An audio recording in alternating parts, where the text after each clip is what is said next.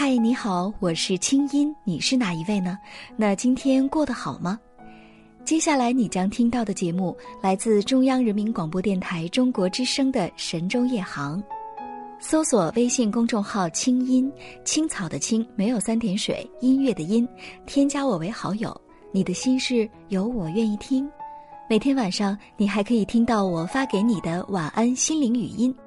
好了，闭上眼睛，我们的心灵之约开始了。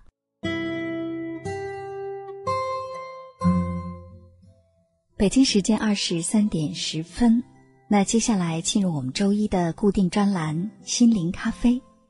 今天呢，又是我们的成长的烦恼版，也就是说，接下来我们将通过电波认识一位我们中间的一位行友，来听一听发生在他身上的真实的经历，以及他内心的困惑，还有感悟。小肖是我们节目的一位行友，从小父母到外地打工，寄人篱下的他经历了很多不足为外人道的酸甜苦辣。从小学到高三，独自面对生存的艰难、学习的压力，还有社会的不公，许许多多成长的烦恼一直挥之不去。他希望得到亲人的关爱，他希望不辜负父母的期待。他希望自己是一个有个性的人，能得到大家的肯定，也渴望美好的未来。但是心里的这诸多期待却无人倾听。今晚的神州夜航心灵咖啡，我们来听听留守少年小肖心里的苦恼和收获，听听别人的故事，收获自己的成长感悟。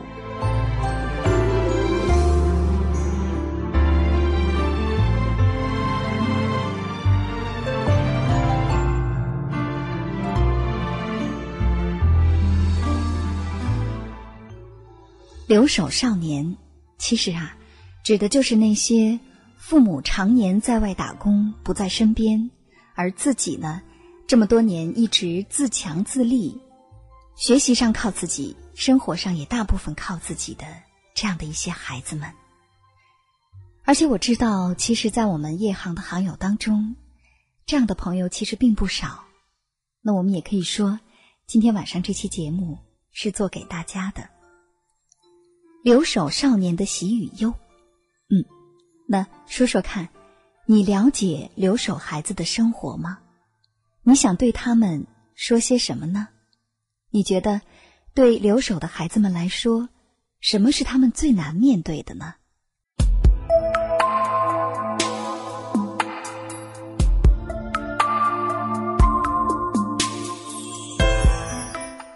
青音姐你好，叫我小肖吧。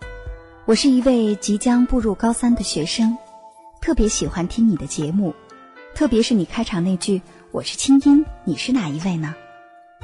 曾经也给你发过几封邮件，但是没有得到回复，我觉得挺遗憾的。我特别喜欢听广播，觉得这是一种心灵的放松。跟你说说我吧，我所处的是一个中小城市，父母都外出工作了。算是一个留守孩子吧，在日常生活当中，很多事情都要自己想办法拿主意，因为身边缺少父母的监督。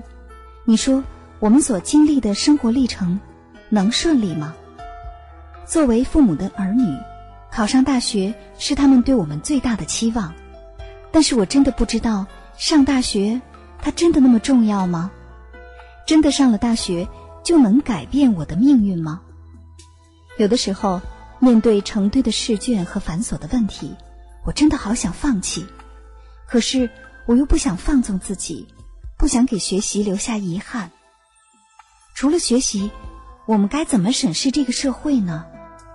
为什么我们在电视画面上看到的世界是那么美好，而当自己听到某某被骗、某处又发生矿难、某某又失业，我就觉得这个世界怎么了？这个世界可能本来就不公平，可是我们又该怎么看待它呢？作为九零后，我特别希望听到你和行友们对我的看法和评价，我觉得这很有意义。有一名九零后的朋友曾在他的博客当中这样写道：“说，不要忽视我的存在，因为时间比光还快，不久就是我的时代，世界属于我来主宰。我想，这能很好的诠释了我对自己的要求。”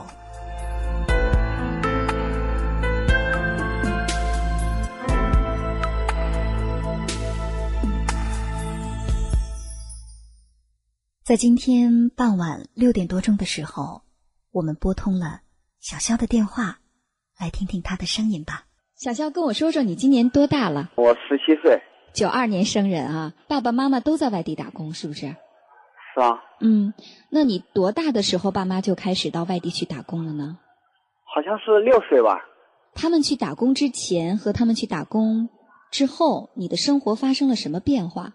在生活中就缺少一个向导一样的。就是亲戚会说一说，但是不会像父母那样，就是教自己啊，怎么不能跟人家打架、吵口之类的。嗯嗯，当时爸爸妈妈去外地打工了，呃，把你放在谁家了？嗯，在我大伯家，还有在我姑姑家。那姑姑和大伯，呃，平时生活上对你照顾多吗？也蛮好的。也蛮好的哈，就是其实对你还是已经尽了他们的力的。但是你还是会觉得是寄人篱下，是吧？嗯，寄人篱下这个词不能这样讲，就是说呢，总缺少一个人来指导自己一样的。比如说做错了事啊，也不会直接的骂我，好像没看见似的。啊，没看见似的。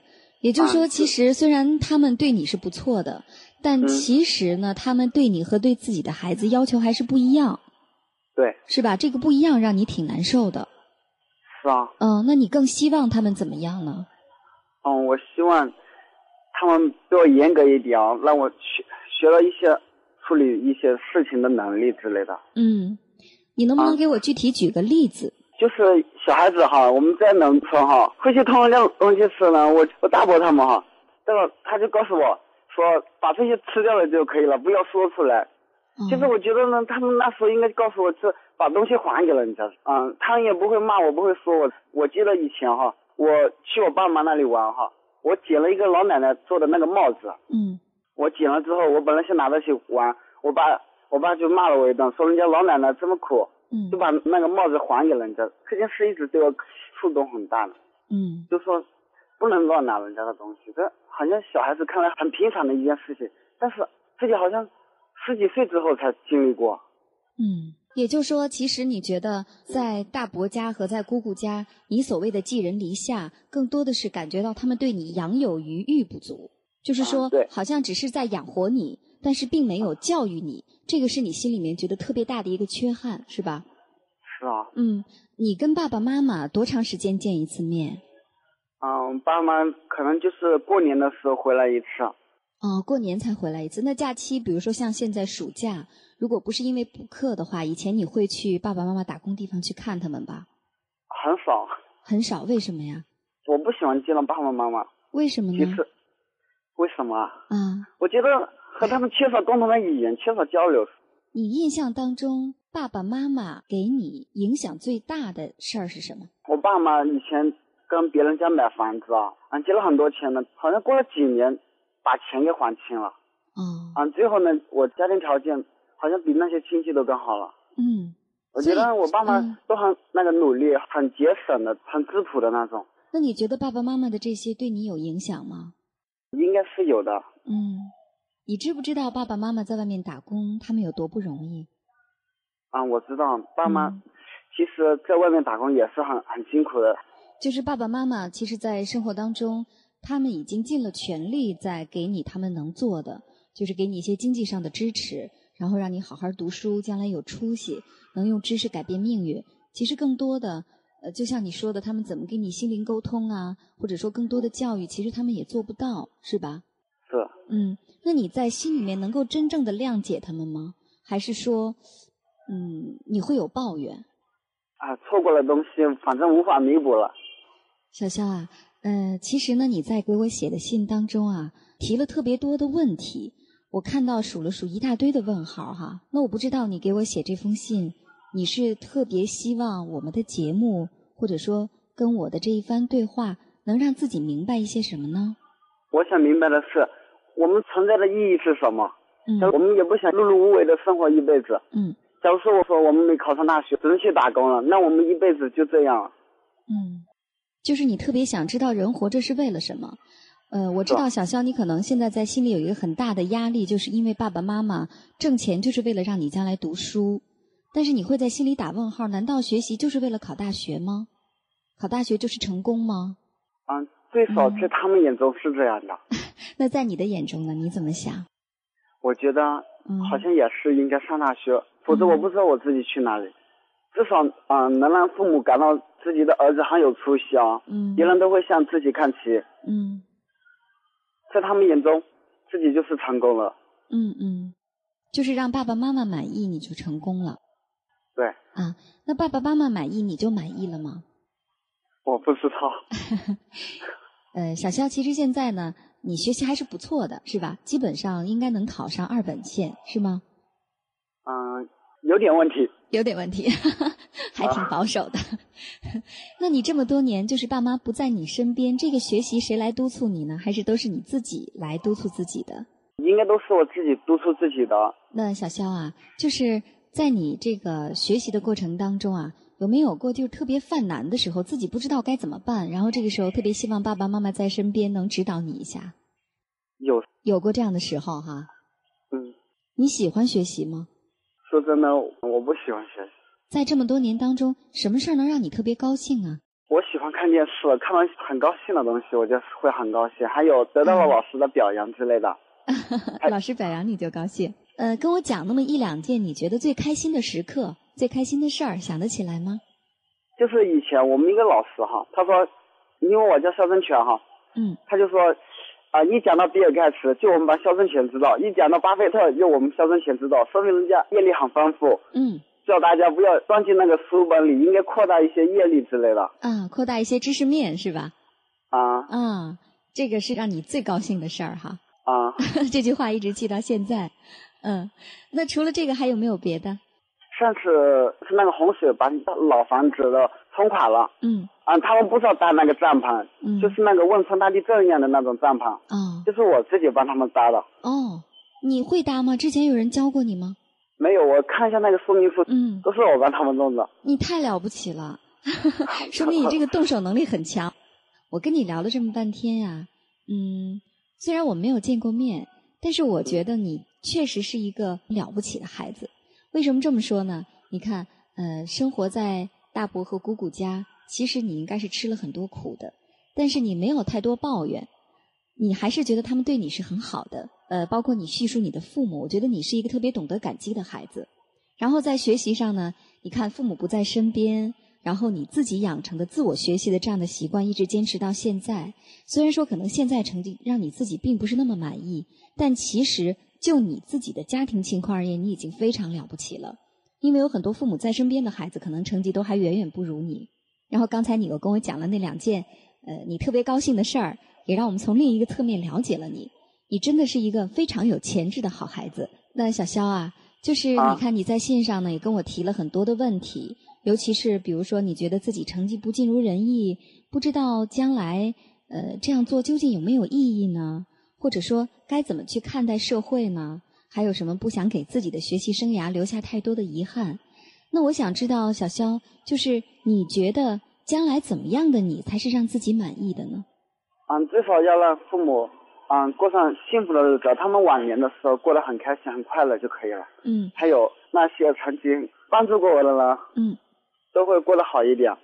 啊，我希望这个社会更公平一点，更人性一点。我觉得你心中对自己的期待、对社会的期待，我觉得都特别特别的美好。作为一个留守孩子，这么多年父母不在身边，那么你对生活还能有这么美好的期待，对父母有这么多的感激，而且自己知道上进，这已经非常了不起了。你应该时刻为自己鼓掌。那今天跟我聊到现在，你心情有没有好一点儿？嗯，我觉得我收获很多。收获多啊，那就太好了。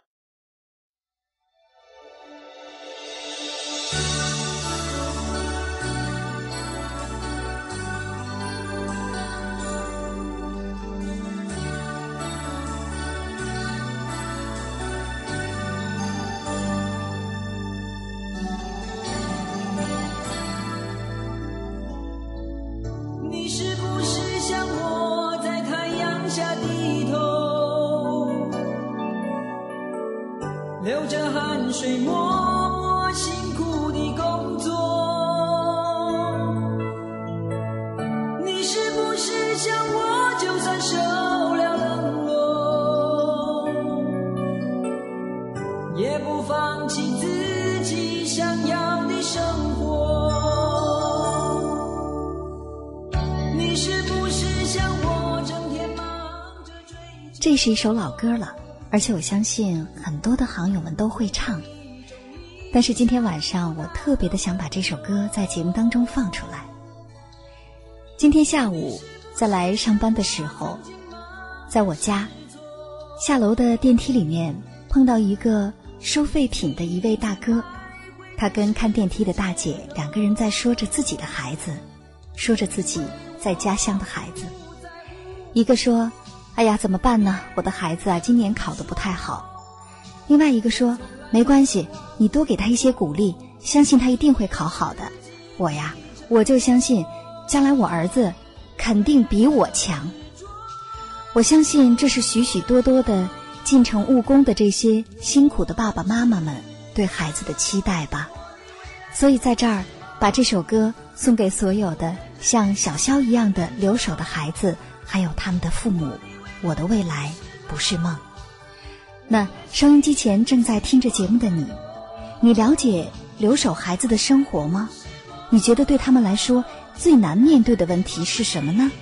你想对他们说些什么呢？现在就可以继续的参与进来。以上内容由清音工作室为大家编辑呈现。想要更多了解我的节目，可以登录爱奇艺搜索“听清音”。好了，祝你好心情，我们下次见。人生苦短，何不有爱有趣？要听课，要听课就听最好的。二零一六清音魔法学院心灵成长系列培训强势来袭。人生苦短，何不有爱有趣？要听课就听最好的。关注微信公众号“清音”，回复“学院”，即刻加入，带你发现更好的自己。发现更好的自己。